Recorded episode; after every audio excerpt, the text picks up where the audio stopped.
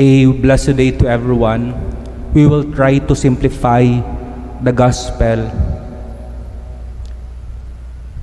Is to those tuning in right now in this Holy Mass, saan man po kayo ngayon, at ano man po ang inyong kalagayan at mga pinagdaanan, please be assured that God loves you and He is faithful to you. May the Lord's presence touch your body, touch your mind, touch your heart and soul in this Holy Mass. Because when we allow Him, only then healing and deliverance will come to our lives. Gusto po pala simulan ating pagdinilay sa isang patanong. A simple question. Uh, ang simula po pala ng first ACQ sa Philippines ay ng March of last year, 2020, ng 2020. Ang tanong ko dito, kung inyo pong maalala, ano yung mga pinagkaabalahan nyo on those days of ECQ? Kasi if you're going to ask me, ang isa po sa mga pinagkaabalahan ko ay sinubukan kong magkaroong soul searching. Nag-soul searching po ako ng days ng ECQ. Ibig sabihin, nagmuni-muni sa sarili. I look at, I, at my life kasi alam niyo, bago mag-ECQ, I can remember well myself, mainitin yung ulo ko before ECQ. So naisip ko, it's good to look at myself why I was like that for the past months before ECQ.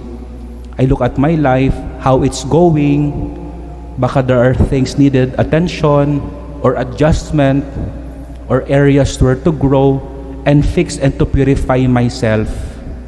So ano ginawa ko? What methods I did ang ginamit ko sa soul searching. Una, yung diary everyday, yung journal. Meaning ko ano thoughts lumabas sa isip ko, feelings ko, I write it down and bring it to prayer. And third, may mga libro po akong ginamit to guide me. And it happened na yung isa sa libro na yun ay daladala ko ngayon. The book of Francis MacNutt. Ang title po ay Healing. Healing This helped me a lot in those days and months of ECQ. At gusto ko pong i-share sa inyo kasi isa pong chapter dito about exorcism and deliverance which is connected po sa gospel ngayon. What is really exorcism and deliverance? Yung mga nasasapian. Uh, ang natutunan ko po sa libro na ito, basic lang, yung prayer of healing pala ay iba po sa deliverance prayer. Yung nakikita nyo na nakalinya mga tao tapos pag may mga pari na naglagay sa ulo, natutumba. Iba pala yun. Ang prayer of healing is you ask the Lord to heal you. Pero pag nag-exercise ka, you directly talk to the evil force and command in Jesus' name to go out. So that's a good point. Pangalawa, dito ko po na discover na yung mga nasasapian pala o dumaan ng deliverance, they need a lot of follow-up afterwards. May follow-up pala ito. Hindi lang ito isang beses na arangkada. May follow-up kasi sabi po ni Francis MacNutt, may dalawang kailangang i-follow up sa tao kasi una, the person needs a lot to ask God for forgiveness.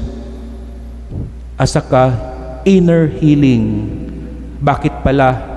Kasi pala nakakapasok at malakas ang kabig ng demonic forces sa isang tao kung ang puso niya ay puno ng kasalanan or cannot forgive himself or others. Mas kaya pala ng bata ako, sabi, mas madali ka daw masapian kung mahina ang faith mo. Sabihin, you cannot forgive, you cannot let go of the past. Tapos, bakit kailangan ng inner healing? Kasi marami pong mga sinasapian, mahina ang kalooban. Especially yung hawak nila sa anger, puno ng galit, yung hate, yung puot, insecurities envy, greed, lust. Kaya nga nakatawa dito, may isang exorcism daw si ginawa si Francis MacNutt tapos it takes time ang 8 hours hihintayin mo yung ano kasi parang kailangan mag-confess ng in-exercise anong sumasapi sa kanya sabihin niya lust anger naisip ko, paano kaya kung ako ang in-exercise? Ano kaya ang sisigaw ko? Anger, hate, unforgiveness. It can happen. So ang point ko lang naman po dito ay friends, kaya nga po today we are being reminded na sa ating panampalataya may tatlong doors na meron tayong pasukan that can heal us, that can bring light to our life. Una, I would like to discuss to you the first door.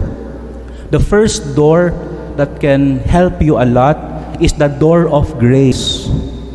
May grasya mga kapatid, may grasya. Keep in mind, may magagawa ang Diyos sa sitwasyon mo ngayon. Ang tawag dito ay grasya. At to give you a simple explanation of grasya, nothing else but the song of Don Moen, God will make a way when there seems to be no way. So when pag binabagabag ka ng isip mo, damdamin mo, there's no way already, there's no way already. That's the negative forces. Say, Lord, I put my life on your grace. Meaning, there is a way by the light and grace of God. Always tell yourself, there's a grace, there's a way for me. After all, ang Ama mismo, pinadala si Jesus sa atin para maging pintuan natin to forgive your sins, to heal your broken heart, broken spirit, and bring it back together. Last year, uh, meron po ditong senarista dati na nasa Tagaytay na, na medyo mature na siya, nakapagtrabaho na siya sa labas, then ang kanyang expertise ay psychology. So, isang araw, nakita ko siya dito sa harapan ng simbahan and nagkaroon kaming chance mag-usap for 40 minutes. Sabi ko sa kanya, sabi ko, pwede magtanong sa iyo kasi gusto ko kasi since marami kang experience sa counseling, sabi ko sa kanya, what if the person is really too wounded by life? Kasi especially some families are really, children are affected throughout the years. What if the person is too wounded by his culture, by his mother, by his father, by his guardian? Is there really a way out? Sabi ko. Kasi in my experience, di ba, nag-soul searching ako, parang malakas na lang kabig ng past. I don't know with you, but for me, I really have difficulty. Memory, the, pa- the, the, the, the pain of memory, kaya no wonder sa mga addicts na nagdumaan ng mga rehabilitation, mayroong relapse, bumabalik. Itong sagot niya sa akin, sabi niya, alam mo Father, malaking tulong ang psychology because it gives you a tool to examine yourself, analyze yourself. Pero sabi niya, psychology is not complete because only the grace of God in Jesus Christ can heal us, can empower us to accept our past and surrender them to the Lord. You know, pumunta ako sa kwarto ko, relieve, sabi ko, thank you Jesus for coming. Thank you for reminding us, God will make a way when there seems to be no way.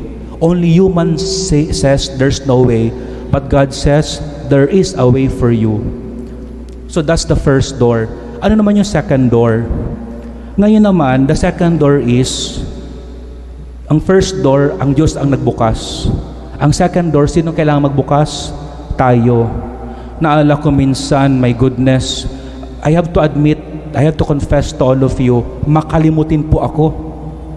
Kaya ang susi ko sa kwarto, tatlo-tatlo, iba-ibang location sa seminaryo. Just in case mawala yung isa, nandun sa isang gilid, alam kong kung saan. Ngayon, one time, nang one time, di ko pa alam to eh dati eh. Isa lang susi ko. Nagpapanik na ako kasi akala ko na nasarang, ano, nawala yung yung susi ko. Eh, eh, ako ng sarili, ano ka ba Ron Ray? Bakit ka makalimutin? Ngayon, after 30 minutes, 1 hour kakahanap ko, only to find out, yung susi pala, nakakabit lang dito sa gilid ko. Naku, Diyos ko. Ibig sabihin, sometimes we, were, we are groaning, despairing, self-doubt, for too long, nagmumukmok, only to find out pala because we are not opening our door with us. At yung ginawa ko pong pag-soul searching, that's a way, an invitation. So that's also a good invitation to all of us. You open from the inside. That's the spirituality of Christian life. You open from the inside. God searched and found us first before we found Him. Kaya naalala ko tuloy yung, balikan ko yung kwento, sabi ni Francis MacNutt, ang totoong deliverance prayer, inabot ng 8 hours. Bakit? You have to give time doon sa taong pinoposes to accept na he needed the grace. At he has to accept na may kamalian siya. Kaya sisigaw siya eh. What evil spirit is eh, possessing you? Last, last. Naisip ko, naku parang takot ako mag magpa-exercise baka ng mga masisigaw ko.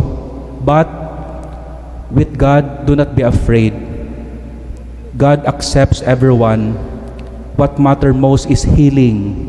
Kaya nga yung prodigal son, come back to me.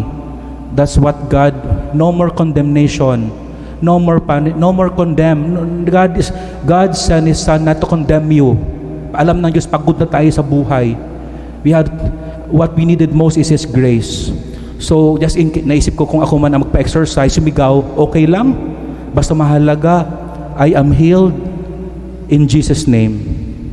And last, ano po itong third door na kailangan buksan natin? Yung pintuan din ng iba that after God opening the door of our hearts and life, we also do something, open the door of others. So God bless everyone. In your family, grabe po ang pandemic ngayon.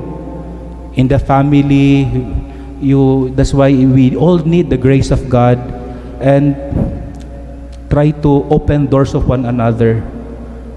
God bless everyone.